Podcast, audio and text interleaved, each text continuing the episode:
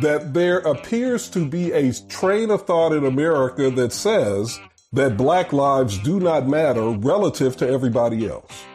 So when we say black lives, who's saying that? The very the very actions of this nation, the very actions of of police officers who shoot black men in the back when they're running away from them.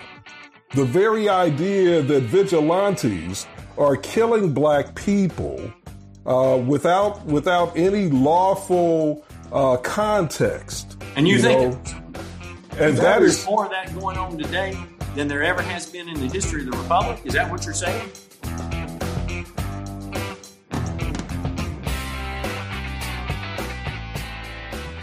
Welcome in, boys and girls. Another week, Alabama politics this week with Josh Moon and David Person. What's happening, man?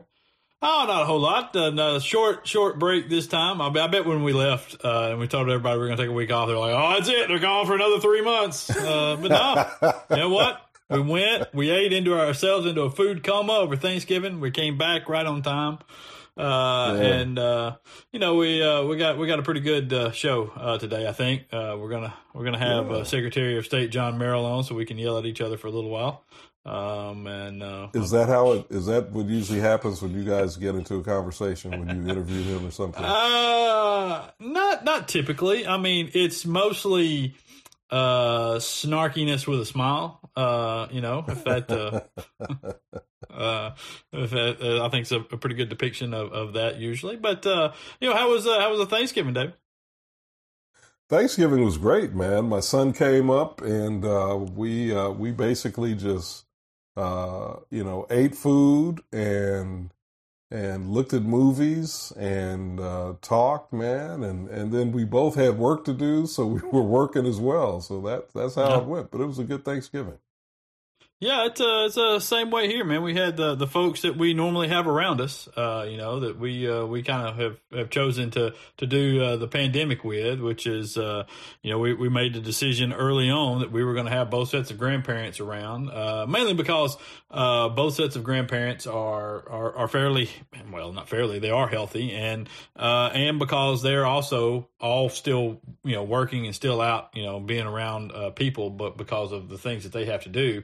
Uh, and so, you know, my mother-in-law is a is a school teacher, and uh, so she still has to go to uh, to classes and stuff, and she gets tested fairly regularly and, and stuff. And so, you know, we we did uh, some stuff with them, and uh, you know, had them over and had the whole meal and stuff. And man, it was, uh, you know, it was very very filling. Uh, it was uh, you know it, it wasn't wasn't the full Thanksgivings of old, but it was it was nice. It was nice enough. So. so. it sounds like both of us basically defied the CDC uh, recommendations. I don't. I don't know if that's necessarily the case. I mean, we didn't. Uh, what what was the what was the limit supposed to be? Ten to twelve? Wasn't that the limit? 10 well, to 12? I, well, I thought they were saying flat out, don't go, don't travel, don't have anybody in your house, just straight up that that you do not yeah. live with. Yeah, well, kiss so. my ass. I mean, you know what I mean. I mean, you know, I listen. I, I will do what I can, you know, and, and I don't right. I don't want to be reckless, but I mean, if I'm around these people right. on a Thursday, on a regular Thursday, I can certainly be around them on a Thanksgiving Thursday.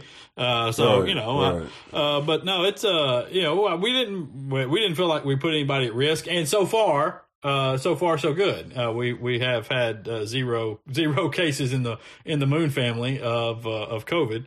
Uh, yeah. You know, since since the gathering for uh, for Thanksgiving, so we I think we we we've done okay. But you know, I I, I, was we, we, didn't get on a plane. Nobody got on a plane or did anything right, like that. Right, I think right. I think that would have been probably a, a bridge too far, and no, nobody in the family would have done that. But uh, you know, I'm hopeful. Uh, you know, and, and, I guess that, that kind of is a good segue into uh, into what you know it has to be the the main topic of discussion at this point, which is uh, you know kind of the you know keep saying resurgence of COVID. I, I don't know that it um, it necessarily died down enough to call what's happening a resurgence, but it is, mm-hmm. We're back at record numbers again. Um, you know, more than what 2,700 people in, in the U.S. died last week. Uh, or mm, yes, I'm mm, sorry, yesterday, mm. yesterday, not last week, mm. yesterday, which was Wednesday. Um, mm. uh, you know, that is a staggering figure. Um, you know, that's, that's more if you go and look at the chart, the death charts, that is more than have died in all of Japan throughout mm. the entirety of the pandemic. Mm, mm, mm. um, in, in, a single day. Uh, the last day, two yeah. days, the last two mm. days, which was Tuesday, Wednesday of this week, more than 5,000 people in America died from COVID, which is mm. more than died in China throughout the mm. entirety of this pandemic. Um, you know, for the which for the to be able to call it the Chinese virus, that's uh, you know, right, uh, right. really really something. Um, you know, I I don't know. I, it, it it seems to me that this is a, a fairly simple thing to uh, to avoid for the most part. You know, uh, certainly people that who have tried to be careful have gotten it, but yeah. I, to me, the widespread, uh, you know, nature of this thing would would have been easy enough to avoid through a few simple little things, mostly wearing a mask and and staying away from people. And um, let's and, and and let's and let's let's let's put a pin in and examine for a minute what it means to wear a mask, mm-hmm. because it does not mean that you have a mask uh, wrapped around your ears, but the your but neck. the covering, the actual the actual mask yeah. part is on your chin. Yeah, yeah, the, yeah. The, the, the mask I, neck does not really help anything. It does not help anything, and I see a lot of people who walk around with masks on their chin as though mm-hmm. the chin is the thing that is transmitting the disease or or is vulnerable to getting the disease. It's insane. Yeah, um, it it is indeed. Um, and you know, I I, I don't. I don't know what it's going to take, man. You know, and uh, you know, I, I heard, or I guess I read a, it maybe it probably was a tweet or somebody on Facebook or something that said, you know, we're really going to have to rethink the slogan, uh, uh, you know, the, the, the about the pandemic, avoiding avoiding playing things like a plague, uh, because apparently we don't avoid plagues. Uh, apparently, you know, not. we're we're running right into the thing. Um, yeah. Well, we got a we got a jughead president you know, who continues to uh, undermine the science and the and the and the medical professionals. And mm-hmm. so then you even things are so bad. And Josh, this is a true story. I know it's going to sound like like I just made this up, but this is a true story.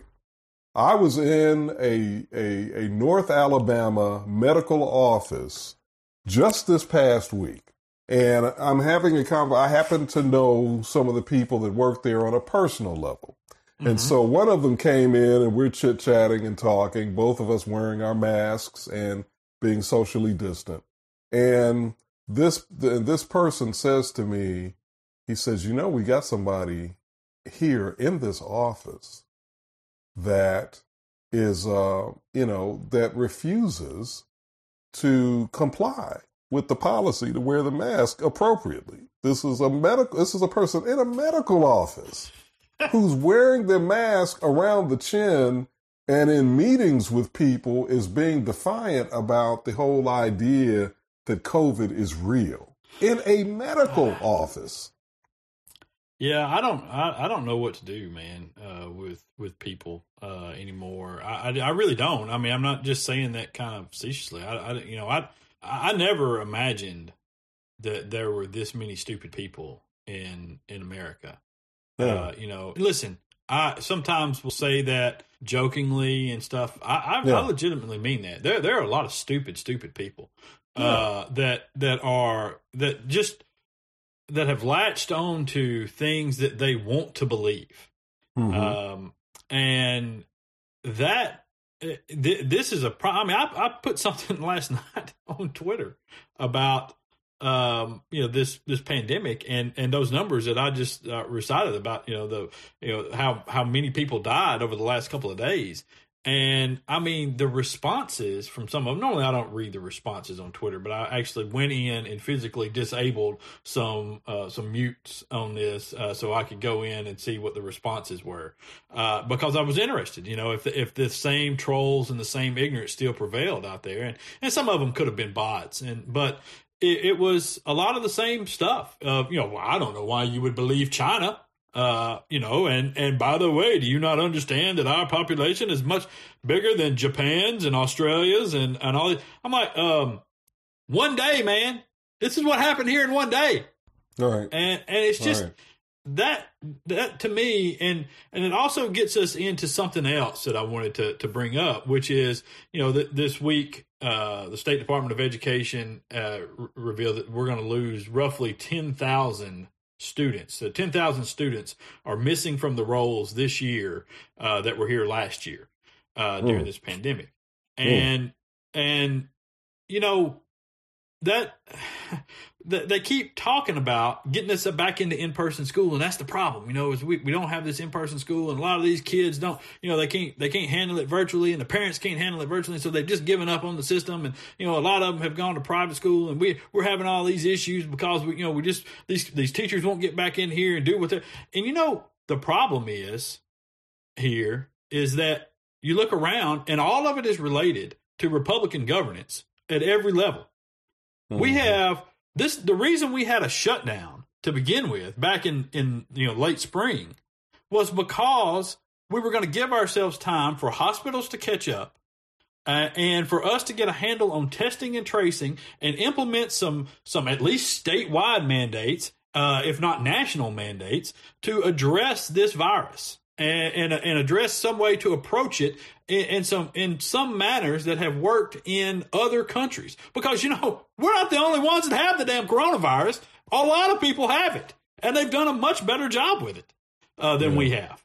And well, it, but we've yeah. done nothing. Yeah, well, it's definitely. I mean, it's incompetence, as we've been saying here for weeks now. It's incompetence at a national level and to a lesser extent, but still there at a state level but here's the thing that I think we're that that is really missing, and that is that people are not and and and I blame I really blame President Trump for this, as I blame him for a lot of stuff, admittedly. But I think the, I think he really does deserve blame for this. He has, I think he has made it acceptable to go back to something you talked about earlier or alluded to earlier. He has made it acceptable for people to create their own realities. Mm-hmm. Because yes. that's what he's been doing for four for the past mm-hmm. four years. He's done nothing but but challenge reality as we know it. It started with yes. the birther bull crap, and it's continued now with this pandemic, and and, and now with the election. You know, he's mm-hmm. he's all about you know trying to bend reality to his will and so that's why you have a lot of people walking around here wearing masks on their chin and really playing with death, uh-huh. playing with death. And what yeah. we ought to be doing is, and this is my final point, Josh, what we ought to be doing is we ought to be looking at this situation at the national level and at the state level and saying, it's time for a new paradigm. We need a new paradigm. Yeah, I, I, I agree uh, with almost all of that. And I'm going to tell you the one place that I disagree, uh, okay. and, and, it's only slightly, and okay. and it's going to be a shocking thing that I say I'm going to sort of, sort of, uh, defend Donald Trump for a second. No, whoa, uh, whoa! Wait I know, a minute. I know, I, I know. To, I need to get not, my heart medicine. Wait a minute. I know. I know. Slow down. Slow down. Uh, and, and, here's where I'm going to defend him uh, only uh, in the instance of speaking specifically about this virus's impact in Alabama. Uh, there is a lot that we can certainly blame Donald Trump for. There is no doubt about that, and lot, everything that you mentioned right there, I believe that we can we can lay a lot of that blame at Donald Trump's feet for creating this environment where people live inside their own little bubbles uh, and and believe that whatever dumbass opinions they have, eh, they're they're entitled to them, and they hold as much weight as actual scientific fact. All right, right I 100% believe that. Where I can where I don't give Don, where I don't blame Donald Trump is for this, is for the the damage, the total damage that the virus has wreaked on Alabama and Alabama residents and Alabama students, especially because where I lay that blame is on decades of poor governance that led to this, where all of a sudden everybody realized, oh, hey, hell, nobody in the black belt has internet. Uh, you know, nobody nobody has broadband internet or sewers that work, or you know, just look at the totality of the destruction in this state here based on this virus.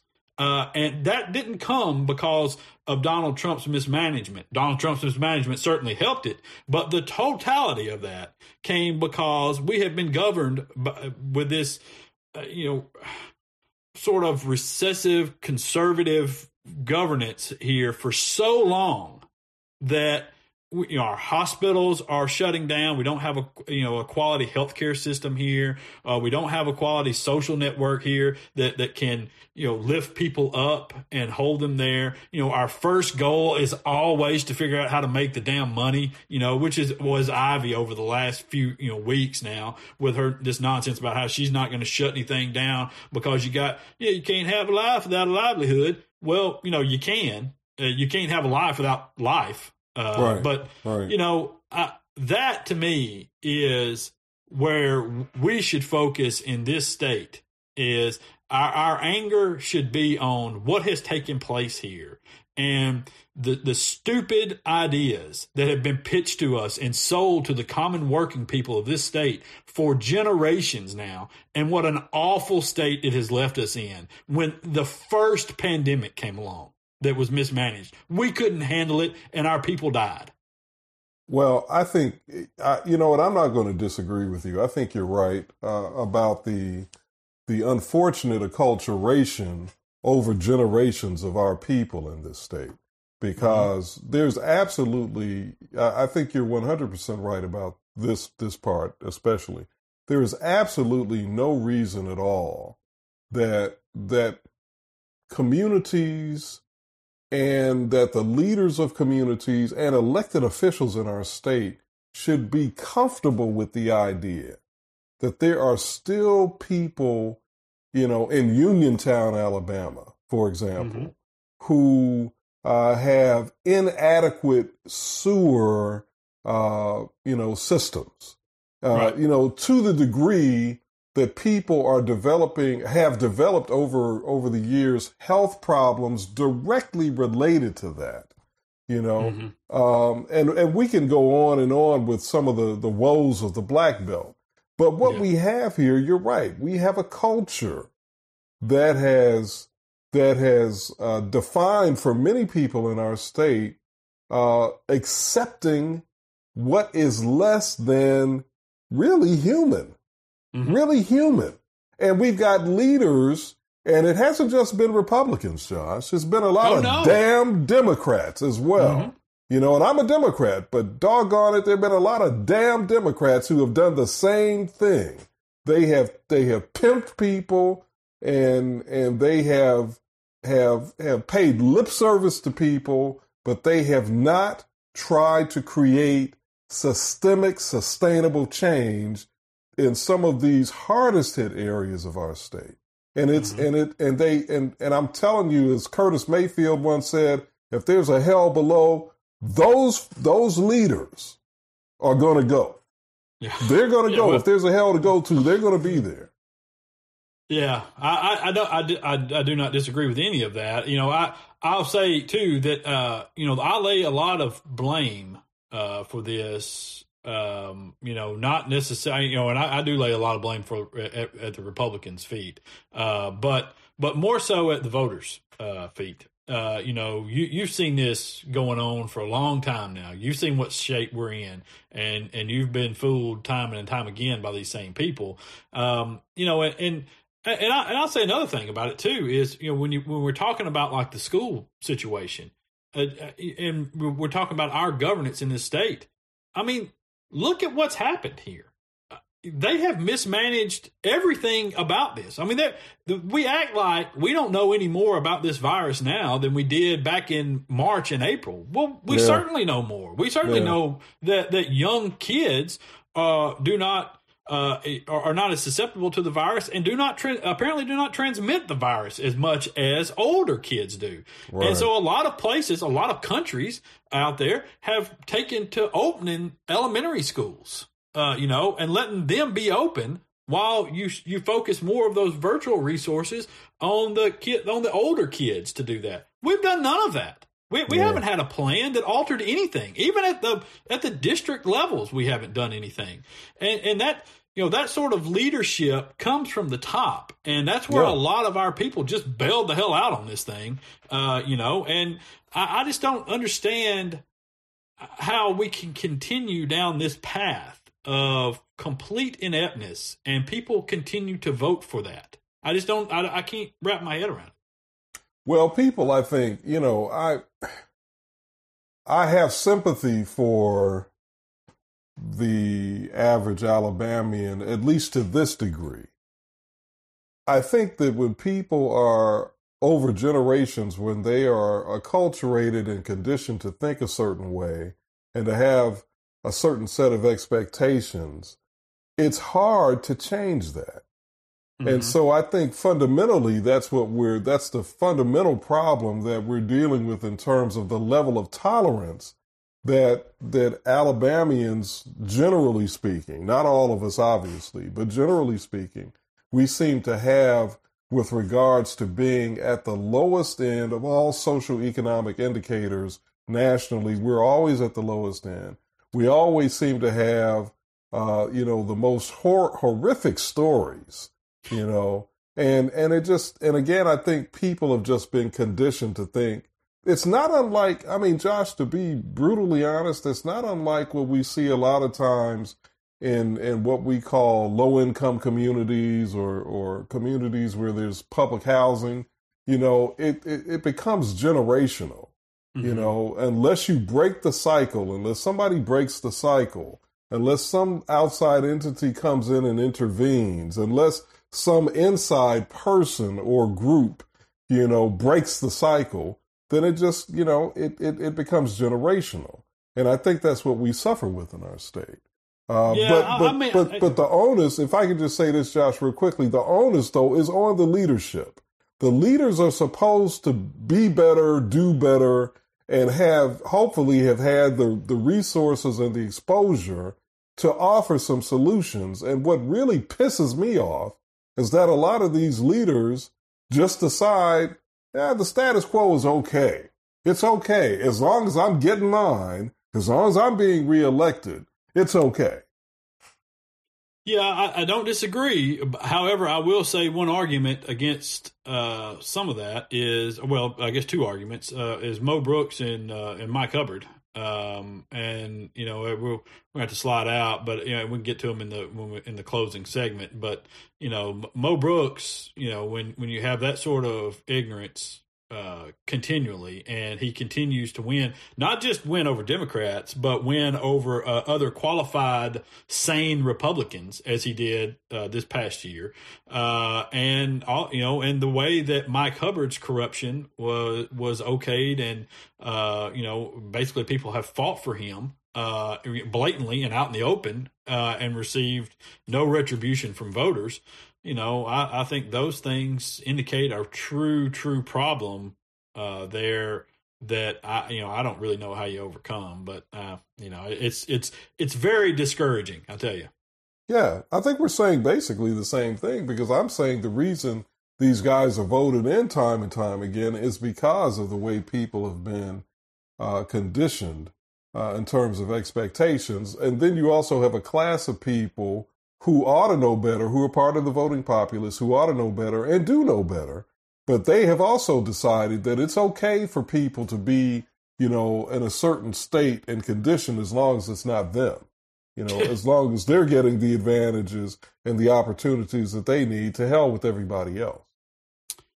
Yeah, I think you're I think you may be right about that. But all right, I'll tell you what. Let's let's slide out. We'll uh, we'll get uh, John Merrill in here. Uh, see what sort of crazy nonsense he has to say, um, and you know maybe maybe we can get some answers to to why he why he behaves the way he does on social media. Uh, I suspect we're going to be disappointed at the end of that conversation, though. Um, yeah, my my expectations are low. so good show. Thanks for tuning in. Uh, but uh, but uh, look, we will slide out. Well, we'll be back in a minute. Alabama politics this week.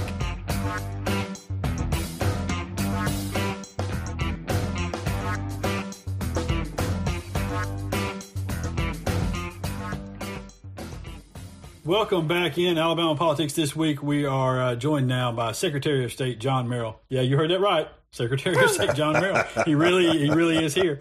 Uh, Secretary of State, we really do appreciate you you stopping by the, you know, I guess which would what would be considered uh, hostile territory a little bit for you here, but uh, we, we we do appreciate the time.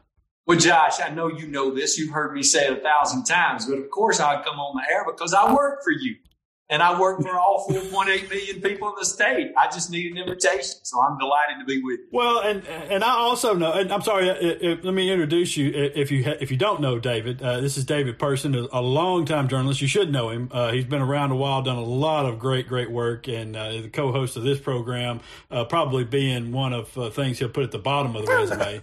Uh, but but we I, I, guess what we wanted to get into first, uh, you you had probably had some expectation. Uh, it's been a, I don't know if you would define them as a rough couple of weeks. It seems like it was a rough couple of weeks for you uh, with with the things that have gone on on social media. Uh, I think you encouraged one gentleman to have a sex change. Uh, you, you said some other things to people uh, that I think were were taken you know, were taken and probably were really, really offensive to a lot of people. Uh, I guess how would you classify what's taking place, and where do you think uh, things are now? Well, Josh, I tell you, the thing so amusing to me is how there's an expectation that when someone wants to be rude or wants to attempt to irritate you or wants to attempt to call you out or call you down, and then if you respond to it in any way other than saying, Here, let me pat you on the head and tell you how much I enjoyed taking the beating let me take another. Then if you do anything other than that, it's not acceptable. And you end up being the bad guy. And look, I've known you long enough to know that if you really have something that concerns you, you reach mm-hmm. out to me and you say, Hey, tell me what you meant about this. What, what is this all about? Now, I'm not saying that you're beyond reaching out and sticking a barb every once in a while, trying to get a reaction from someone, because that's part of who you are and mm-hmm. you're you're just who you are. People will understand that. But I have had numerous conversations with you that I know that what you really want is the truth.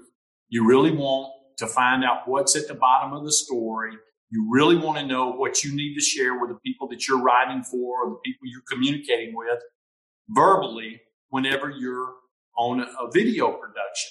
And I respect you for that. And the thing about engaging with some of these individuals that I've engaged with, did I take the best course of action? Probably not.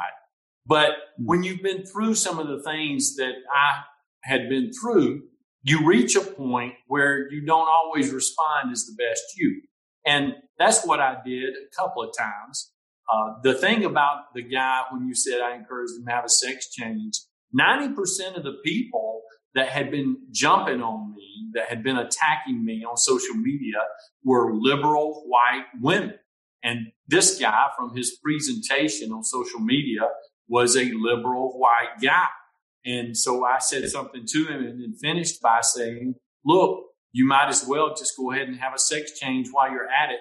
And uh, obviously that hurt his feelings. And so he called someone at AL.com and cried and talked about how it had hurt his feelings. When I was just saying that would have been the norm if he were following suit with the other people that had been attacking me. And that's what I meant by that. That's what I explained to Mike Cason when I was talking to him, uh, your mm-hmm. former colleague at AL.com, and just trying to help him understand the, the reason that I said it that way.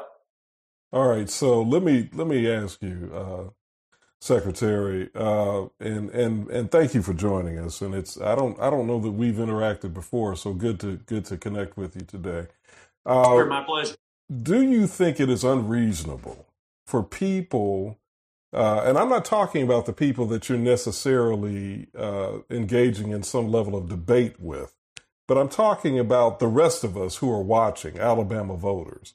Don't do you think it is unreasonable that we would have the expectation of a certain level of deportment from an elected official that would not include, uh, you know, saying things that are uh, rude, saying things that or could be construed as rude, saying things that could be construed as offensive or racist, uh, as in the case of uh, something that you said about war on whites, and we'll get into that more in a minute. But I mean, don't you don't you think it is reasonable for the rest of us watching to have the expectation that our elected official, whether we voted for you or not, would just have a certain level of deportment? Sure. Let me ask you a question. All right.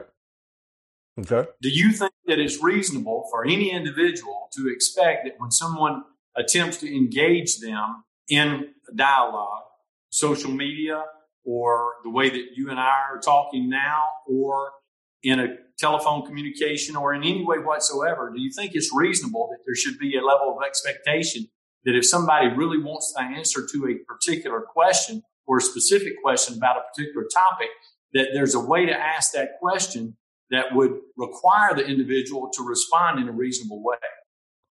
I would answer you by saying I think it is certainly reasonable for you as an elected official to go into an exchange. I didn't say, yes, sir. I didn't say an elected official. I said for anyone. Okay. Okay. Well, what I'm suggesting, though, see, the premise of my point is that there's a higher standard for you than for anyone. So, so if we don't, if I should be better than everyone, and anybody that wants to come up and knock me in the head, I ought to just be prepared to take it because I'm an elected official. Is that your well, expectation? My expectation is that as an elected official, as a public servant, that you would have a level of deportment that would be different than uh, you know the average person. So yes, I have a, I have the expectation, and not and not just because you're a Republican who might be saying in some other context, what would Jesus do? Even though I think, quite frankly, that is the standard that many of us who are Christians would ultimately apply. We'd say, what would Jesus do? But let's just take Jesus out of it for a second. Well, let me tell you what Jesus would not do. He wouldn't respond the way that I did to those individuals that attempted to engage me. But I will tell you this. Okay, I'm glad you conceded that. Thank you for conceding that. That's, no, that's, that's, I appreciate fact. that. There's no concession yeah. there. That's a fact. Okay. And I'm a practicing Christian, mm-hmm. and I've been a Christian since I was six years old. So I, I, it's it's my expectation that I try to live a life that would be pleasing to Him. Mm-hmm. But I can also tell you that whenever the Lord saw things that disturbed or concerned Him, that He gave it attention. Just like when He was in the temple and he saw the gambling going on and the trading going on. Mm-hmm. And he went in and overturned the tables. He didn't just step back and just take it and just go to the priest and say, guys, we need to do something about this. May he I, did something about it himself. And, and I, and I, and I'm glad you raised that because I think that is an essential point that has to be uh, deconstructed and really, and really, and really discussed thoroughly. When Jesus did that, Jesus was not the target. Jesus was, in fact, the person who was standing up on behalf of the disenfranchised people. Jesus wasn't the one who was being attacked. Jesus was the one saying, what you people are doing, meaning you people, meaning the priest and those leaders of the synagogue, what you are doing is exploiting these people. So Jesus' rage was a righteous indignation in defense of the defenseless. I see a big difference between what Jesus did and the reason why he did it. And, and not to single you out, because I think there are a lot of politicians who, especially in this age of social media, uh, secretary, do the same thing. And I'm just saying, I don't care if you're a Democrat, I don't care if you're a Republican, I don't care, you know, if you're liberal or conservative or whatever you are there's a higher standard. Okay, so you've already made it clear that your expectation of me is if someone wants to knock me in the head, then I ought to just take it because I'm an elected official and should not respond in any way other than to say, Thank you, sir. May I have another? No, no, I didn't say that. That's your that's your verbiage. What I'm saying is deportment. What you're saying I'm saying deportment. Is that I ought to respond in a higher way.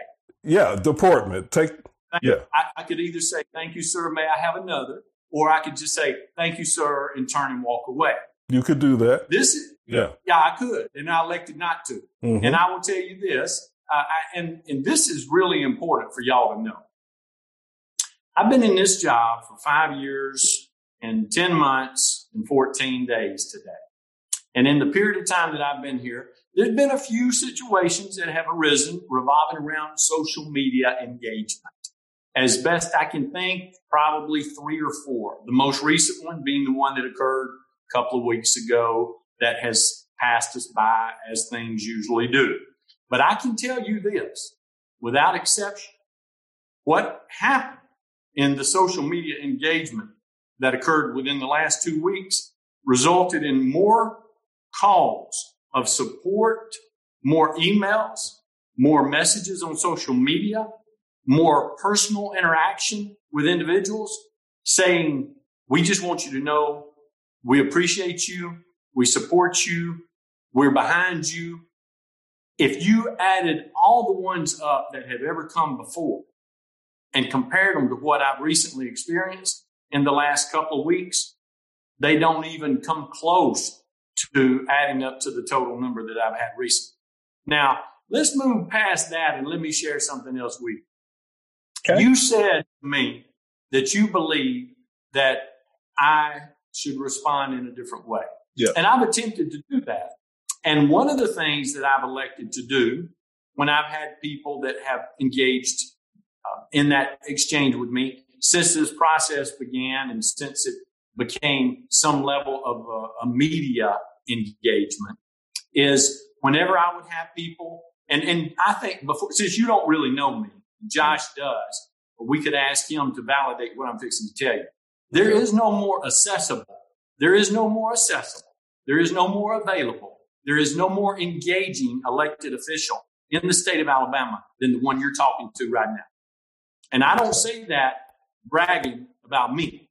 Mm-hmm. But I put my cell phone number on my business card. I give it out when I'm doing interviews on TV, radio, in print media. It does not matter. I don't mind sharing. 334-328-2787. Anyone that wants to call me can call me.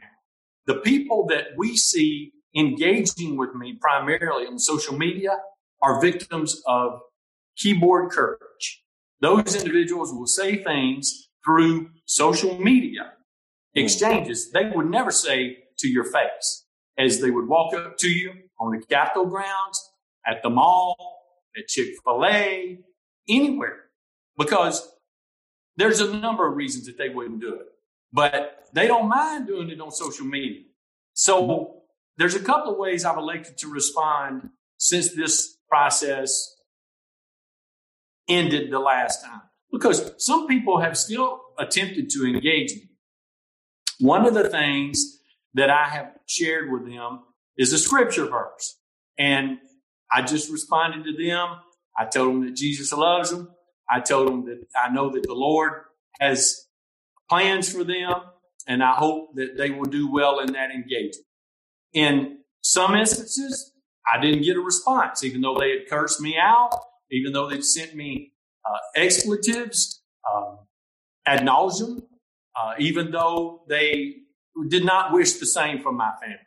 I sent that to them.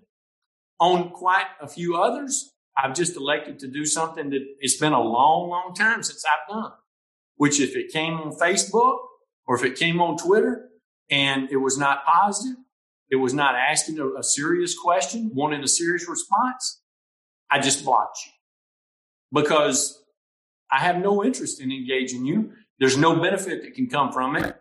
Uh, there is no reason to attempt to have an exchange. And so those people, I'm sure, are still out there talking and they're still irritated and they're still having some level of concern. But the, the thing that has really bothered me the most about engaging on social media is all of these people who will say, you are violating my First Amendment rights when you block me. No, I'm not because I don't control the platform. I only control my part of the platform. And what I'm doing is ensuring that you don't get to say what you want to say on my social media right, platform. Right. And actually, I agree 100% with that. And Josh, I'm sorry, I'm, I'm going to shut up after just saying I want to affirm. I want to affirm what the secretary just said. I, I love I love that idea. I, I fully, as a voter, uh, as a citizen of this state, I fully endorse you saying you can say whatever you want on your page, but you can't say whatever you want on mine. I fully endorse that. That's right, because you wouldn't let them do it at your house. That sure, you're right. I'm, I'm going to have to. Uh, I'm going to have to introduce you at some point to the uh, to the mute bu- uh, button and the uh, block and the uh, functions that. The reason you, you heard me say it's been a long time since I yeah. blocked people because I was muting folks. I was muting mm-hmm. them, and there's some of your good friends I've muted but but but I, I, have not elected to engage with them. But then I just decided, why not? Because they don't wish me well. They're not interested yeah. in my well being, and they don't have anything constructive to say, and they're not interested in having a dialogue. They're just interested in using their their voice on my platform. Well, I, you know, I, I think um, I, I, understand some of the frustration. I, you know, I, I, don't think you help yourself uh, with with with some of that. But I, will tell you what. I'll tell you what bothers me more more than that uh, is because I do know you. I do know you, and I've had conversations with you, and I believe that you legitimately want to do a good job as Secretary of State. And I believe in a lot of cases here. And matter of fact, I have publicly praised you to to the detriment of myself and to the anger of many of my friends uh, for doing a good job in a lot of cases and not going as far as other Republican secretaries of state have done in other states. Um, but I'll tell you what has bothered me more so than than even the interactions on social media, and that is uh, over the course of the last few, and I wrote a couple of these down, uh, was the one you, you did an interview on, on uh, some radio show in which you participated in this idea of election fraud. Uh, in the case of Joe Biden in Michigan, with 100,000 votes being changed, when that has long been debunked, and, and we know better than there was things, and and also casting some doubt on the certificate, the length of the certification process in other states when Alabama itself had not certified the election results. And and also in changing some election laws or regulations in, in light of the pandemic in other states when we had done the same thing in this state. No. So uh, those things. No, we, we didn't change them. We did. We See, did this change is what we, we did. did. change them. No, Josh, this is what we did. We, we changed the rules. Different. The states that have had a problem and the states that I've spoken up about that I'm concerned about the authenticity of their votes. And it, you don't have to rely on my word. All you have to do is look and see what has actually happened there. But in the states where there were changes made to the administration of the election laws, either mm-hmm. through um, directives or executive orders from the governor, or if you had some other type of change that occurred mm-hmm. through anything introduced by the secretary, anything other than the legislature. If mm-hmm. those things occurred, then you saw major problems that were introduced in those states, some of which have still not been reconciled. Now, the change that we made was not a change of the law. It was invoking the law, Title 17 11 3, which gives me the authority as the Secretary of State to modify the process to enable people to continue to vote absentee by mail or in person and recognizing a reason for those people to be able to do so. Not changing the law. We didn't change the law. You still had to provide the excuse. We just mm-hmm. designated an excuse for you to use. And that's not, uh, that, that didn't. And now I believe the governor I believe the governor also changed the laws uh, to do? allow for the early counting of the of the ballots. No, what we did that has to start on election day, and it's still mm-hmm. on election day. But instead of starting at noon, mm-hmm. we asked her if she would allow it to begin at seven a.m. Mm-hmm. Because to me, that was more reasonable. Another mm-hmm. thing that we did was to add tabulators, to mm-hmm. add additional workers for mm-hmm. the absentee process so there would not be a delay. And in all of those states that we're talking about, those people there also asked their legislature to be able to do to make those changes. And those legislatures denied that. Case. That's not the case. Yeah. And let, let me tell you why it's not the case. Because mm-hmm. in some states, this is probably going to be hard for you to believe, Josh, but in some states, we don't, the secretaries have different levels of power. Uh-huh. And so, uh-huh. as an example, in Georgia, mm-hmm. Brad Raffensperger, who's my mm-hmm. friend, who's the secretary over there. Oh, wait a minute. The the quote unquote Republican, according to Trump. I'm sorry. That's your friend? Ooh. Brad, Brad Raffensperger is my friend. Okay. He's been my friend since we first met, which was in July oh. 2018. You just lost 10 points. You just lost 10 points. so when what Brad can do, and, and Brian uh-huh. did this before him when he was the secretary, they can mm-hmm. change election days without giving uh, uh, getting approval or authorization mm-hmm. at all from any individual. They can do it. They have the power to do it. He also has the power to send ballots out like they did mm-hmm. to everybody. Things like that can take place in certain states without the secretary asking for approval from anyone.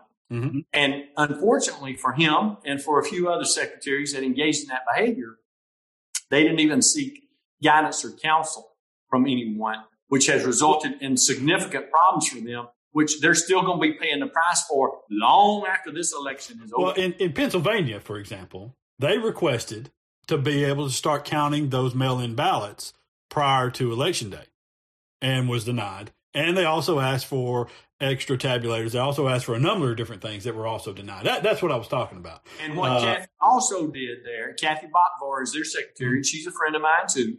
And she's she's a Democrat, and she's uh, appointed. So that's five more points right there. That's uh, you're you're losing points left and right here. She's actually appointed by the governor, but uh-huh. Kathy asked for an extension for the absentee ballots to be returned after the deadline that was established according to state law. That's not a good thing. The other thing that they did, Josh, was they actually lost custody of the absentee ballot envelopes that had those ballots returned in there. So once they came in and they were counted, they were commingled with other ballots. So you had absolutely no way to determine which ballots came through the absentee process legitimately and which ones came through illegitimately. That's a problem. That's mm-hmm. one of the reasons why I think the president is having a difficult time trying to prove anything related to fraud that could have occurred in Pennsylvania because they don't have the chain of custody of the envelopes. And once they're commingled, you can't tell the difference. Uh, I mean, I'm, I'm going to say that I think he's having a problem proving there was little fraud because there was little fraud. That's a, I mean, it seems to be playing out all over the place here. Uh, is that uh, in t- in case after case after case, there's little fraud. Now, I mean, and let's be honest. Let's be honest. There is typically very little fraud in in any election. Is that not correct? Well, all I know is this, and this is what I continue to speak to. We've had this conversation before several times since I've been the secretary, we've had 1,700 instances that have been reported to us through our website, stopvoterfraudnow.com, where people have asked us to evaluate what has occurred related to fraudulent activities that they've observed or has been reported to them. And in that same period of time, we've had six convictions on voter fraud and we've had three elections that have been overturned. So if you say yes, I mean, we've had multiple elections over a long period of time, but we've only had six convictions on voter fraud. Well, you know this, Josh. Before I became the secretary, it'd been more than a decade since anybody had been convicted on voter fraud. But mm-hmm. we we've been successful in prosecuting those. Now, I'll also tell you this: I know of other instances that I felt like were actually stronger than the ones that we got convictions on. That the DA or the AG wouldn't even take to the grand jury. I, I don't know why, but that's their choice, and I'm not a prosecutor. Uh, of the ones that were prosecuted, what were they? Well, they were absentee voter fraud mm-hmm. in every instance except one, and it was an in person voting fraud situation. Mm-hmm. We tried to change that. And that's why this election, I felt like going into the 20 cycle would be the most transparent absentee process in the history of the state because my friend and your friend, Senator Rodger Smitherman, who is a liberal Democrat, one of the most liberal Democrats in the Alabama legislature, carried a bill for me, not just one year when we passed it in 19, but three years in a row until we finally got it passed to tighten absentee voting laws. And that's what we were able to do. And that's why that another reason why we've had such a successful administration of the election process. I mean, it, yeah, that was you know that that basically just extended the voter ID to to absentee ballots, right? I mean, the voter ID law. That was one of the things. Another thing was removing the list of all the people, including Josh Moon, who may have applied for an absentee ballot. So your name, your address, your birthday, your phone number would not be posted outside the circuit clerk's office for the Lord God Almighty and everybody else to see and gain access to and contact you if they chose to. Also enabling any voter that chooses to to return their absentee ballot through a process other than in person or through the U.S. Postal Service. You can use another carrier if you choose to, as long as it's certified carrier. So those were the three major changes.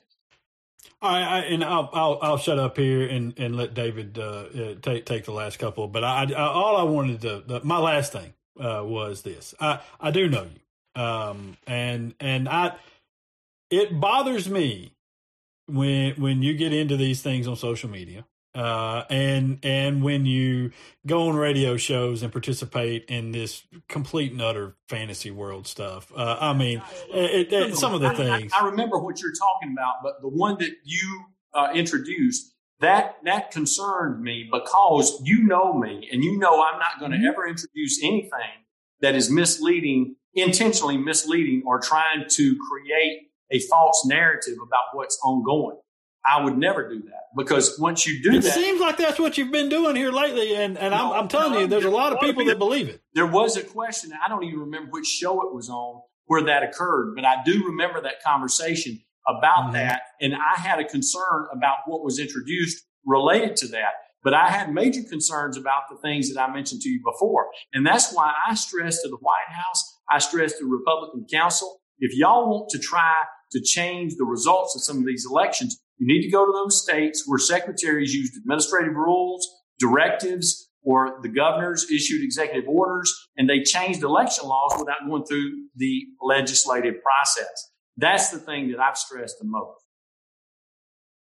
Well, before we get out of here, and and this has been it's been really interesting to hear you and Josh uh, discuss the nuances of uh, the voting process, and just to really get a sense of your your frame of mind, uh, uh, Secretary.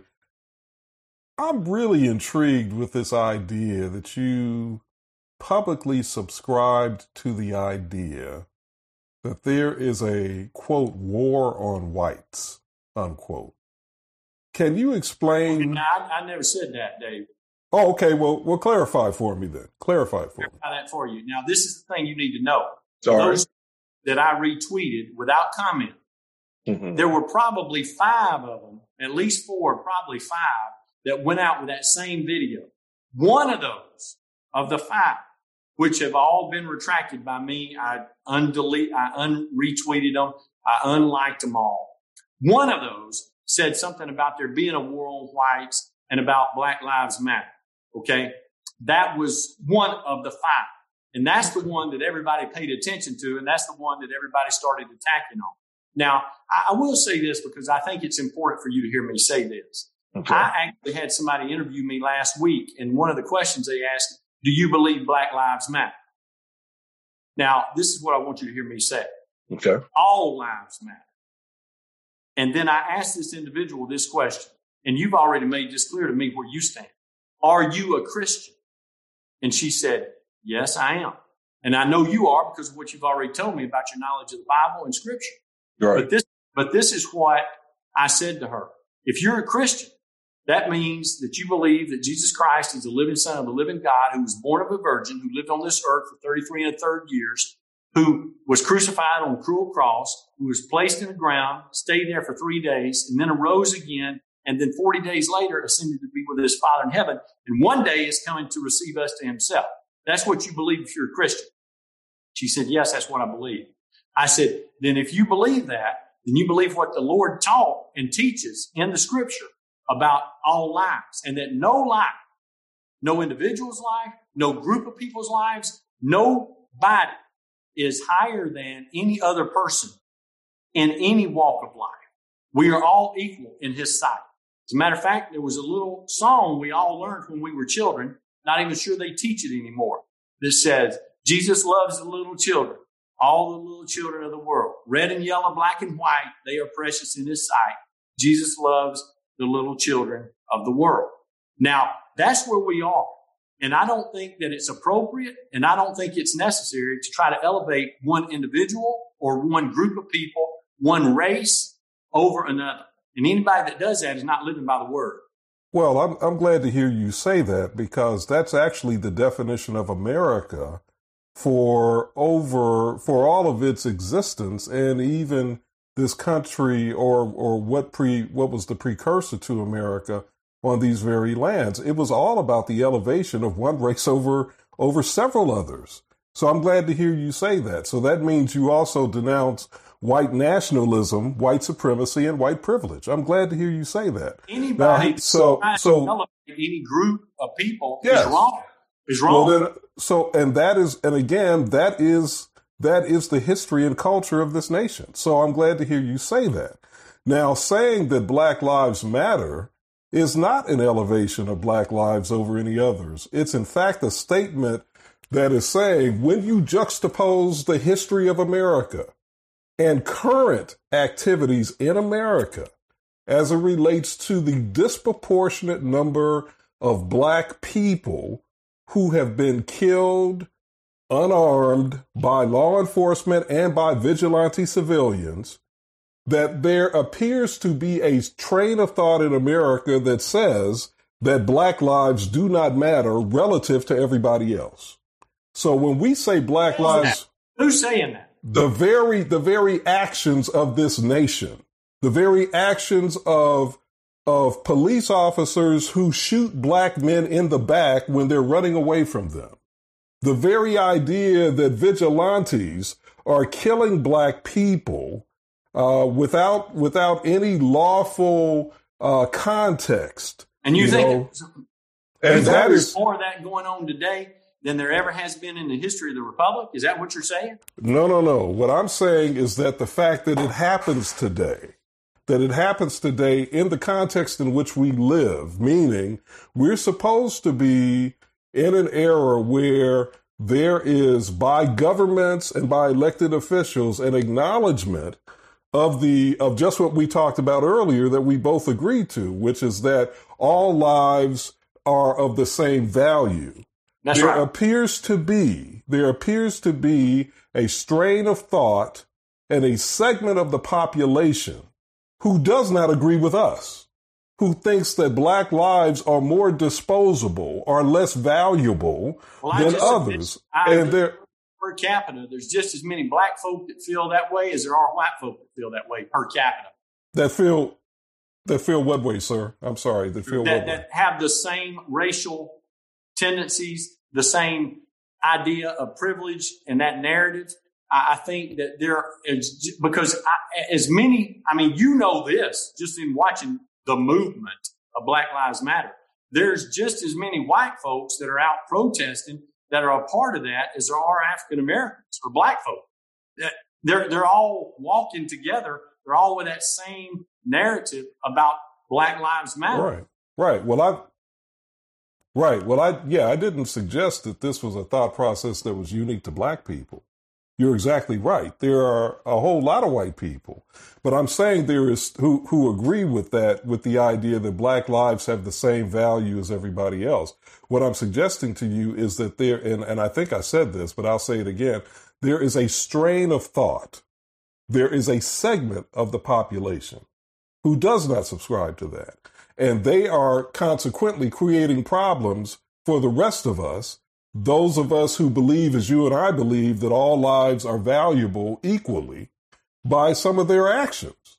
And so when we say Black Lives Matter, what we are saying, that is a shorthand for saying that when you juxtapose what has been happening historically in our country and what is still happening in our country Uh, you know, not everybody obviously is guilty of this, but a significant number of people are to such a degree that the the lives of black people are not being valued in the same way that the lives of other are, others are. And so this is a shorthand way of saying that as opposed to saying you know, a long, you know, uh, you know. Well, I'm afraid it, to tell you this, but I think there's a number of people across the nation who co-opted what your intent was, if that's your intent personally, and they've changed the narrative, and they have tried to make it be something other than that intent, which is that black lives are superior, and if you can't agree that black lives are superior, then you have no place in the conversation. That's a can I can I get in? Can I can I get in for just a second?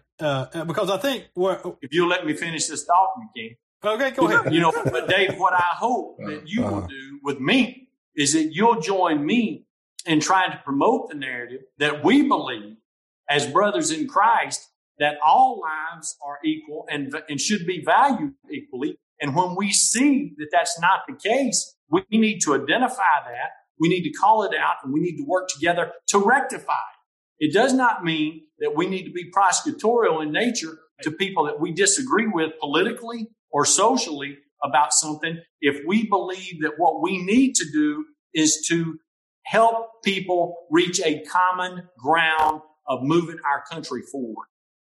I'm glad you. I'm glad you said that. I'm glad you said that uh, because uh, you know, first of all, I think that you have created a, a bit of a false equivalency here between uh, the the very few people in that have co-opted uh, some portion of the Black Lives Matter movement to these other people that have always pitched white nationalism and some other things. However, if we truly want to uh, look at an example of some of the things that what David is talking about throughout the history of this country and things that have gone on, where we could start uh, that would be specific to your office and what you do, and not necessarily you. Now, don't don't don't take this out of context because you didn't do this, but uh, it, it, relies on the voter ID laws. We know uh, from uh, all sorts of court cases across this country, uh, particularly in North Carolina, where the architect of that law, who was also the architect of our law, of our voter ID law, we found very clear evidence that it was surgically targeted, according to federal uh, judges in that state, surgically targeted towards black people and preventing uh, African Americans voting uh, or, or, turnout there because of what it did. And it was the same way in this state as well. Uh, I have commended, I have commended, I have commended your office for what you've done uh, to overcome a lot of the obstacles that were put in place in other states. Uh, however, I know too that you have stopped well short of saying that that law was unnecessary and unneeded because it was both of those things. Josh, this is what I know.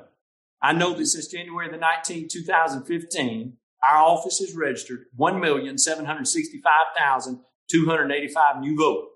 I know that we have a state record 3,721,752 registered voters. I mm-hmm. know that 96% of all eligible African Americans in this state are registered to vote.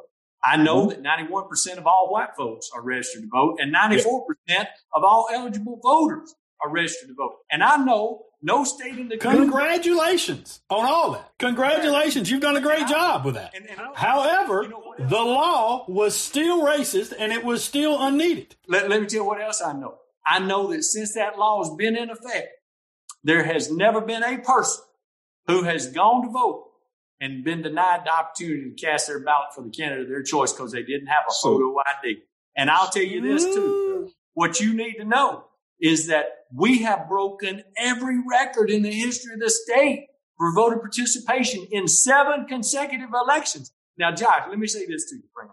Mm-hmm. If you can find another state in the union that can compare to what we've done in enabling all eligible individuals who wish to become registered voters in their state mm-hmm. to produce numbers that compare to ours, you'll mm-hmm. never hear from me again. Oh, right. I can tell you, I can tell you a bunch of them. I can tell you a bunch of them. Let me let a me uh, let me jump in here before we run out of time because uh, I think that um, uh, what I in in getting to know you in this conversation, I believe you to be a reasonable person.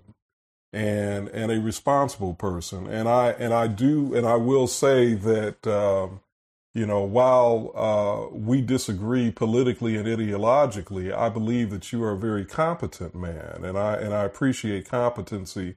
No matter what party it comes from, and and you seem to have integrity. It seemed to me that you have integrity based on what I can tell. But but I am concerned about one thing, and that is what Josh just brought up. And and and let me let me frame it for you this way, Secretary. And I'm going to try to say this um, as respectfully as I can, but I need to be direct with you about this. Um, Josh said to you specifically that while he lauds your many accomplishments and achievements in terms of maximizing the potential uh, the voting potential of the Alabama populace. And, and I share Josh's point of view on that. Those statistics that you shared, uh, you know, those are very, you have a lot to be proud of there. And, and, and not only you, but it, it you know, it's, it's commendable, especially in this day and time, uh, with what we've been seeing nationwide. But I also, I got to be direct with you, sir.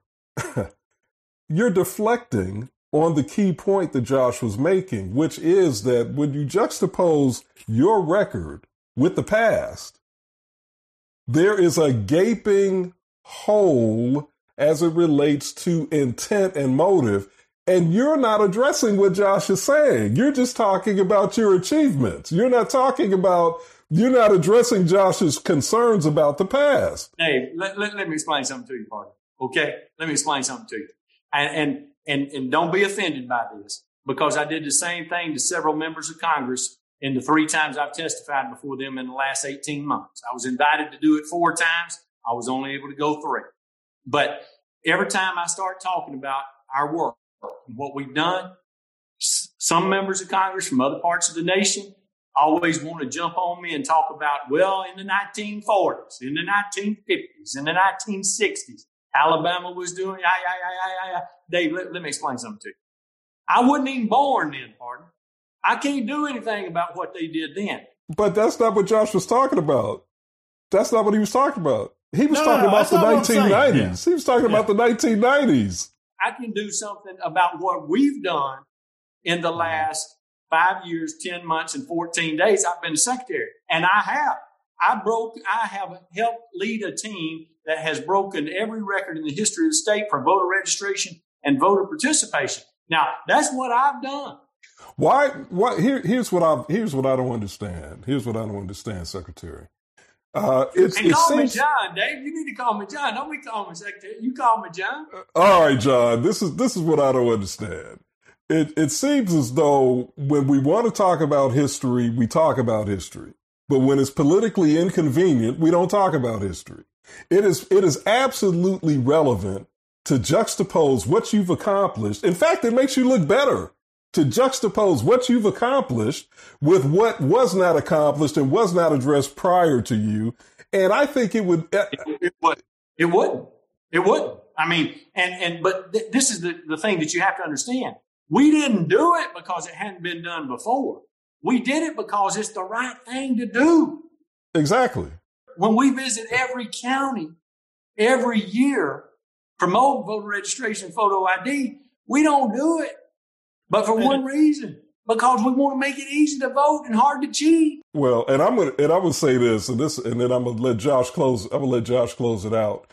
I can tell you're going to be around Alabama politics for a long time. So we're going to probably have a few more conversations, you and me, John. Uh, he's not. He's not because he tries to be competent. So he's not. He's, they're going to shuffle him out of here in a hurry.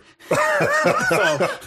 He's gonna be. I can tell he's gonna be around for a while. So it, has been uh, nice getting. To, it's been nice interacting with you. Again, we don't agree on much, but I. But I really. I enjoy. I enjoy this conversation. This was a good. It's a productive conversation. Just call us anytime. We'll be delighted to interact with you. I always enjoy talking to Josh. You know, Josh is a, a very intelligent, very articulate young person. He has his own reasons for doing things. I don't always understand or agree with him, but I know, I, I believe in his heart, he's well intentioned. And I, I, want him to be successful in what he's doing. And I, I know he understands and appreciates the work that we've done. And he's acknowledged that. Every time he does, my popularity drops.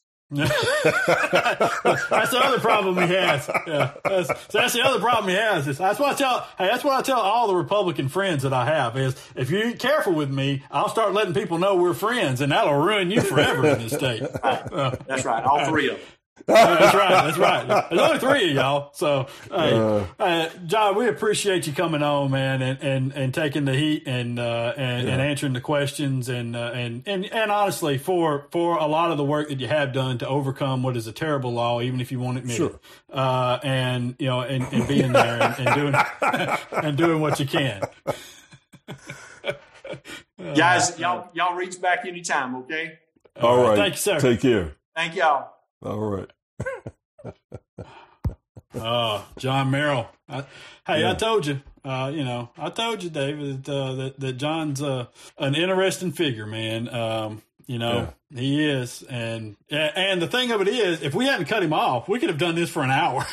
so mm-hmm. I mean, we mm-hmm. went 40 mm-hmm. minutes as it is. Uh, we could have done it for mm-hmm. longer. So it's uh, all right, let's uh let's slide out. We'll come back and uh, and close this thing up here in just a minute. Uh, Alabama politics this week.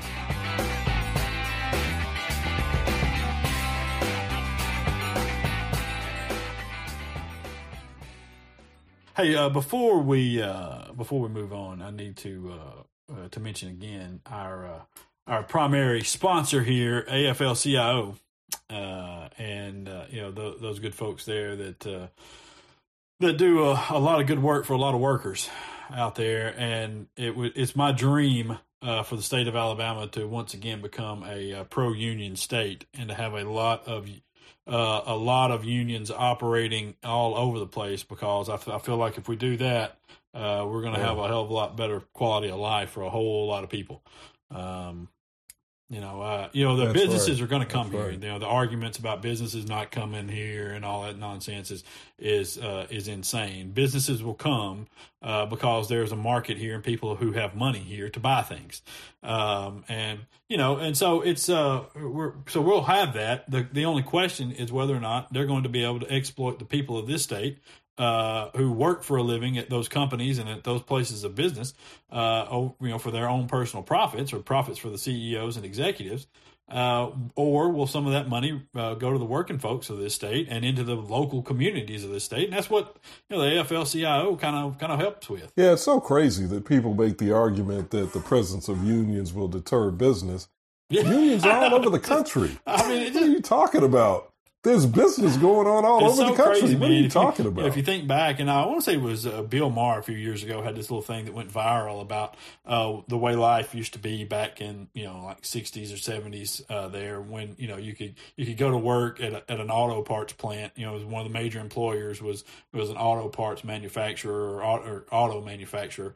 Uh, you know, you could earn a living, have a house and a couple of cars, and uh, and go on vacation. Uh, you know, and this average CEO salary was still, you know, 10 times or so higher than, than the average worker salary, which was quite a bit of money, you know, or, and is quite a bit of money. Uh, and everybody seemed to make it okay, you know, and, and you had a middle class, a thriving middle class that, that created all sorts of downtown areas and stuff. And it just, you know, it, it's transformed into this other thing now where there, there's a wealthy ruling class, uh, now and, and you've shut out the bottom rung. Yeah. Hey Josh, uh, you know I, I, gotta I gotta hit the buzzer on you, man. You're starting to sound like a socialist. Uh, gotta hit the socialist buzzer on you, buddy. Sorry, sorry uh, about that, Josh. Well, I, no, no, no, no. See, socialist is, is, is everybody shares whether you don't work. You know that's socialism. I'm talking about the uh-huh. people who are out here every day busting their asses, you know, to, to put food on the table and stuff. They actually can put food on the table and still pay the light bill. You know, that's what you're. That's that's what you're All looking right. for. Okay. Is, is, that sort of thing. I, you know, I, nobody wants anything for well, free. We just want what people have worked right. for. You know, that's that's what right. we want. Right. So you know, and that well, you, you yeah, I, I, I well, just think that was, those folks have, have have picked the right program to sponsor uh, AFL-CIO. Absolutely. And you and you know I was being and you know I was being extremely facetious. Oh, absolutely. Um, yes you know, because I, I agree with you 100%. But that's the argument that a lot of these folks make. Oh, you're being socialist. When, yeah. start talking about that, you know. Yeah. And that's just uh, as you as you correctly pointed out, that's not socialism. Well, no, that's uh, you know that that uh, what what's currently taking place is more socialism than that. Uh, you know, because the the folks at the top are taking what these folks have worked for. Uh, you know whether they whether they want it or not, or whether they've earned it or not, and and, and so that's that's what we're trying to reverse. But I, you know, I I, I really appreciate them, you know, and I know you do too, David. You know, sponsoring us and, and keeping Absolutely. keeping this place going, Absolutely. and uh, you know, and we'll we'll have uh, we should have a few others uh, hop on board here uh, in the in the near future, and and so we look forward to that, and and I, you know, but long past uh, whatever happens with FLCIO, we're we're going to keep supporting unions and, and the work that they do. So Absolutely. Absolutely. You know, if you, if you need Absolutely. more need more information, shoot us a line here. Shoot me an email, jmoon uh, at gmail, and we can I can give you tell you about your local union shops and get you to the right folks that uh, that can help you out. Uh, if you're you know want some more information about unions where you work, just just give me a shoot me a line.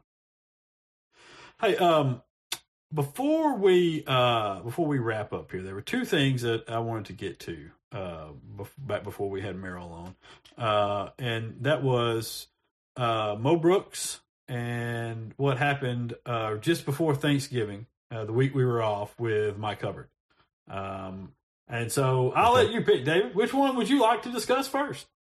Let's uh, let's let's hit my favorite congressman, who right. actually is my congressman. Uh, yeah, mine too. Uh, Mo Brooks. Mo Brooks has determined that he is going to challenge uh, the results of the presidential election uh, he is is looking for a senator because there's some sort of a rule that he claims allows one senator and one congressman to challenge every state's results for uh, you know for in the uh, electoral college certification. And you know a- experts uh, you know on both sides of the aisle say that you know that's technically in there, but what it's actually going to do is is cause a slight delay of maybe a couple of hours uh, if he goes forward with this nonsense. Um, and so, what it, I guess, at the end of the day, it's just really more of Mo being Mo, which is, you know, to say that he's being an idiot. Yeah, I think he's, uh, I think he's, uh, he's, he's the Don Quixote of, of, of uh, the election process. He is he is definitely, uh, you know, having this uh, this fantasy with windmills that he thinks he can, uh, I guess, stop or change or whatever.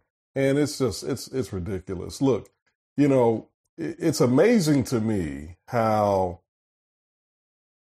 you know, we champion, you know, in this country. All of my life, we've championed the power of the vote, the sanctity of the vote, the importance of the vote, and it being the defining element in a democracy. And then when the the whiny team loses, mm-hmm. what do they do?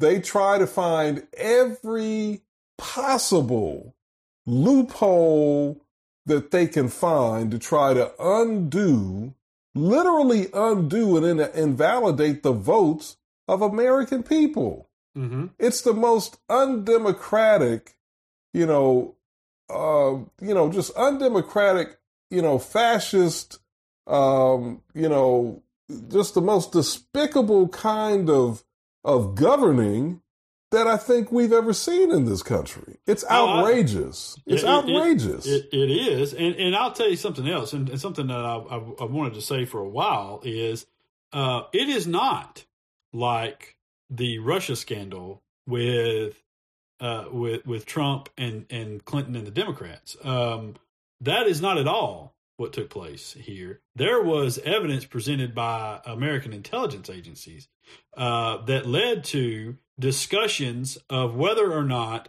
the Russians interfered to the point of having contact with people within the Trump campaign to spread disinformation and working with a foreign government uh, which is what the Trump campaign did a number of different times uh, to obtain illegally obtain information that they were then using to spread around to harm their candidate in a, a U.S. election.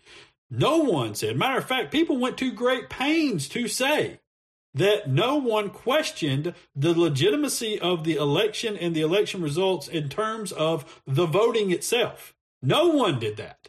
No one legitimately did that from the top on down. You know, what people did say is that we questioned the involvement of a foreign entity and the welcoming of that involvement by a presidential campaign in a U.S. election. And that's the reason why so many people in the Trump campaign went to damn jail. Mm-hmm. So, mm-hmm. you know, I just, it, it, just bugs me a lot. Oh, really? The same people that talked about Russia, Russia, Russia. Well, the reason people talked about Russia, Russia, Russia is because a bunch of Trump people kept going to jail over Russia, Russia, Russia.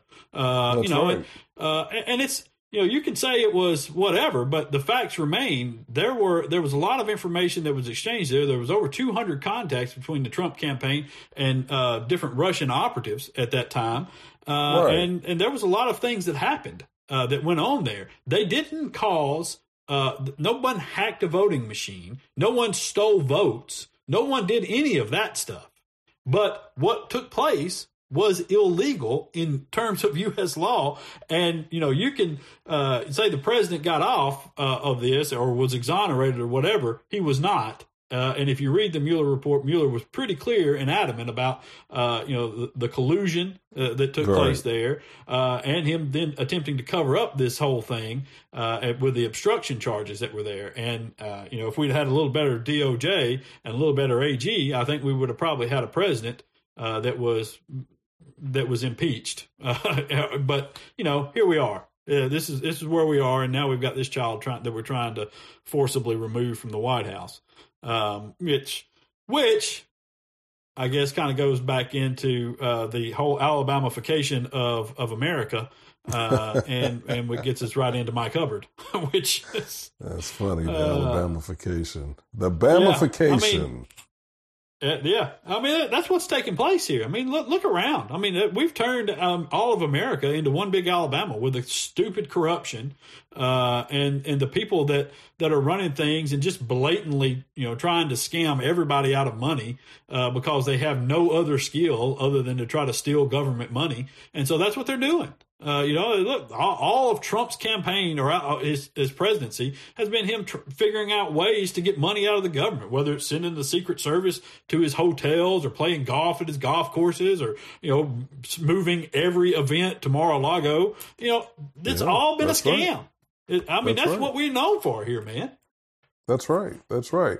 And also the foreign governments that have, uh, that have made it a point to patronize his hotels, even if they didn't actually stay there, they were they were apparently paying, you know, booking rooms, whether yep. they stayed there or not. I mean, this is, you know, again, just you know, clear violations of the emoluments clause. You know, the whole uh, the whole idea of the Trump children and son-in-law you know, sort of floating between business and government freely without any mm-hmm. kind of checks and balances you know, taking advantage of uh, opportunity and information. You know, it's just been one big scam, like you said. It's, it's uh, I mean, it's it's a listen. It's an amazing scam that they pulled off. That they that they've done all that they've done, and they've still managed to get seventy plus million people to vote for him. Um, you know, it's it's a real indictment of of Americans and and how much they're paying attention to what's actually going on and how much they value actual law and order, uh, especially when it's white people in suits and ties who are doing the crime. Uh, but you know, and and a perfect example of that is Mike Hubbard in this state, and you know what took place on the Wednesday before Thanksgiving, which is the day historically set aside for dumping news that you don't want anybody to remember come the next Monday. Um, you know, that's when the judge in Lee County, Jacob Walker, uh, reduced Mike Mike uh, Hubbard's sentence uh, from 48 months to 28 months, and you know, I, I don't this has been it's been such an embarrassment uh, and and such an obvious use of the courts and the legislature by one party to circumvent the laws that they wrote just to help out a friend of theirs. Uh, it, it's it's really pretty sickening what what took place with this. Uh, uh, there's no question that Mike Hubbard broke the law. There's no question that he knew what the law was. There's no question that, judging by the emails that were revealed in court during this thing, there's no question that that was his intent was to was to enrich himself by using misusing his public office there for his own personal gain. There's no doubt that's what he was doing. Uh, none. And, and, a jury in Lee County took a look at it and said, "Hey, here there are twenty some odd charges here. We don't feel like he met the the, the burden of proof on these eight or nine, and we're going to charge him with these twelve because he clearly violated the law in these twelve. And those those jury members did some put some actual thought into this and and knew what the hell they were talking about. And then for the last four years, they have steadily worked at the legislative level and at the judicial level to remove the laws or alter the laws that convicted Mike Hubbard in order to lessen his sentence. And they were finally able to do it uh, to the extent that where now he's only going to serve two years or so uh, in in jail. And you know, it's it really is. I, you know, and, and this is the other thing. I don't care that Mike Hubbard is, is spending two years instead of four years in jail. Uh, that's not the point. The point is how it has been handled uh, since then. You know, you set this up. You know, he got a punishment. Let him pay the price.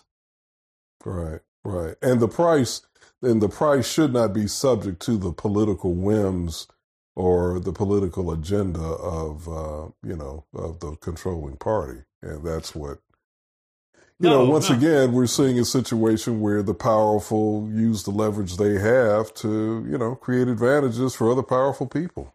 Yeah, yeah, and and the the really sad and infuriating part of it is they will pay no political cost whatsoever. Um, it will not change a single person's vote, and that's where that to me is I don't know how you change that. You know, that's that's the problem. I don't. I what what do you do to change that? Well, again, you know, it's it, it goes back to what we talked about in the uh, in the first segment of the show, Josh. I think you know people have been people's expectations have been lowered dramatically in our state, and and people have been you know acculturated to believe that um, it almost doesn't matter what a Republican does. A Republican vote is always going to be better than a Democratic vote, than a Democrat, you know, voting for a Democrat. And and they're just people who, I mean, that's that's their religion right along with going to their Southern Baptist church and watching uh, Alabama or Auburn football. It's it's it's right up there with in that in those religious categories, really. Yeah, I mean, but you know, at, at a point, we got to figure out a way to change that. You know, and um, I, I, you know, I'd like to know what that is. I'd like to know, you know, what what what egregious act puts it over the line for people. Uh, you know, what what alternative makes them say, "Hey, wait a minute, um, you know, this guy who knows what he's talking about and has a plan for addressing education and poverty and, uh, you know, and, and my working conditions and healthcare in this uh, state uh, is probably better than this guy who just says he's a Republican and he's going to fight abortion and stuff at the national level. Uh, you know, I mean, at some point, I don't understand how that doesn't ring home for anybody. Yeah.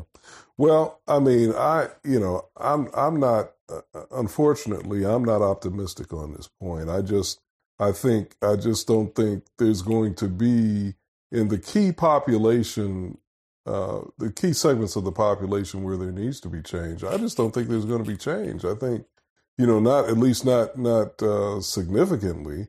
Uh, I think the, the the change is going to have to come with you know we who are on the, the this side of the the political spectrum doing a better job of getting our voters out and of articulating our policies.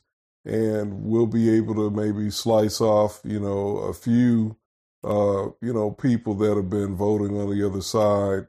But uh, but you know we're gonna have to we're gonna have to just do a better job of messaging and strategizing. And then you know whenever we get in office we're gonna have to execute. We're gonna have to deliver. Yeah. Yeah. Yeah I I guess you're right. Uh, you know, it, uh, it, it at times can uh, can can appear hopeless, but uh, you know, maybe maybe as we go along, we can uh, we could gain a little bit of ground. I tell you what really what really helps us uh, people like Melissa Carone. Um, that, uh, those, those sorts of people really, really, really help us. if you don't know who, who Melissa Carone is, well, uh, she was a lady that was uh, uh, the star witness uh, for the Rudy Giuliani uh, freak show, I guess would be the best way to put it. Yeah, that's uh, that has traveled yeah. state to state now, uh, you know, trying to overturn uh, a valid election uh, in in various states, and um, it's uh, she was really something else. If you've ever seen uh, Cecily Strong from SNL, her character, girl, you wish you hadn't started the conversation with at a party. Melissa Carone is a dead ringer. For, for that uh, uh, for that girl. Uh, but uh, uh, we're we're gonna so we're we're gonna close with that like we did last week, and and she is our right wing nut of the week, and we we did I think kind of a moment of zen type thing with Kenneth Copeland. Just playing us out with his ridiculous laugh a couple of weeks ago, and we'll do the same with with Carone and her, whew, her ridiculous testimony. I don't really even know if that's the right word. For uh, what, can you call it that? There. Yeah, I don't know. Yeah. It's just but, very bizarre. It was just, and, and, Giuliani seemed uncomfortable at a certain point too. Uh, it was just bizarre. I think it was bizarre even for Giuliani. Yeah, and, and, Giuliani farted earlier in the proceeding, and, and you know, out loud. what? And, I mean, and he and even, did he even really? That was more. Yeah, wow. oh, yes. There's a there's a tape of that as well. I mean, it's, it's I'm honestly, man, wow. it's been a it's like a sideshow type thing. Like I mean, it's it's been the most embarrassing thing I think I've seen in a long time, and that Rudy Giuliani just God, he sold himself out to the point I just don't understand what's going on anymore. But um, you know, how does Trump continue to have him out there representing him? I don't understand that. I, I don't either. I, I, don't, you know, I, I, I don't, I, man, there's so much of things that I don't understand anymore. I've just given up on, uh, on a lot of stuff. It, it just, it, it, just, the, the, things grow every day that you just don't, what, you know, you just look around and you're like, what the hell is going on here? What is this? And it just you Man. know every day there's something else and i'm I, it, it day on some days it's like every hour and it's like every day is a week long for some reason you know uh just yeah, is uh, yeah. insane uh, but yeah yeah anyways that's uh I guess that that's going to wrap it up for us, uh, you know, this week. That was, you know, hey, good show though. Good show, I thought. Yeah, man. Yeah, yeah. Dynamic conversation with John Merrill. Uh, I knew it was going to be robust though because you know that's your boy, so I knew it was going to be robust. that's my boy. Yeah, yeah. That's uh, yeah. That's, that's the way the interview went. Yeah, that's uh, that's my boy.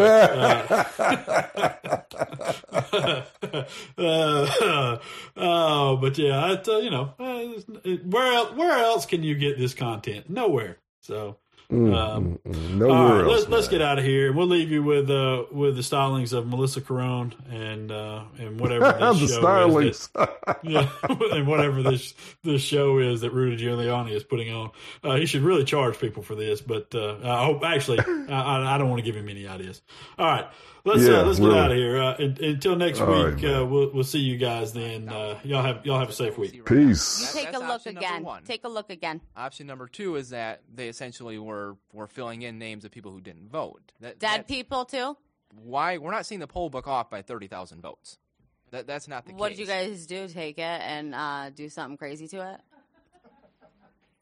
I'm just saying the numbers are not off by thirty thousand votes. So I know what I saw. That they're filling in. I know what I saw, and I signed something saying that if I'm wrong, I can go to prison. Okay. Did you? I guess I just want to keep following back up with the poll book. So are we saying that the poll book is either wildly off or that they are wildly that they are off. filling in names? It's wildly off, and dead people voted, and uh, illegals voted. Okay. So that's my uh, answer.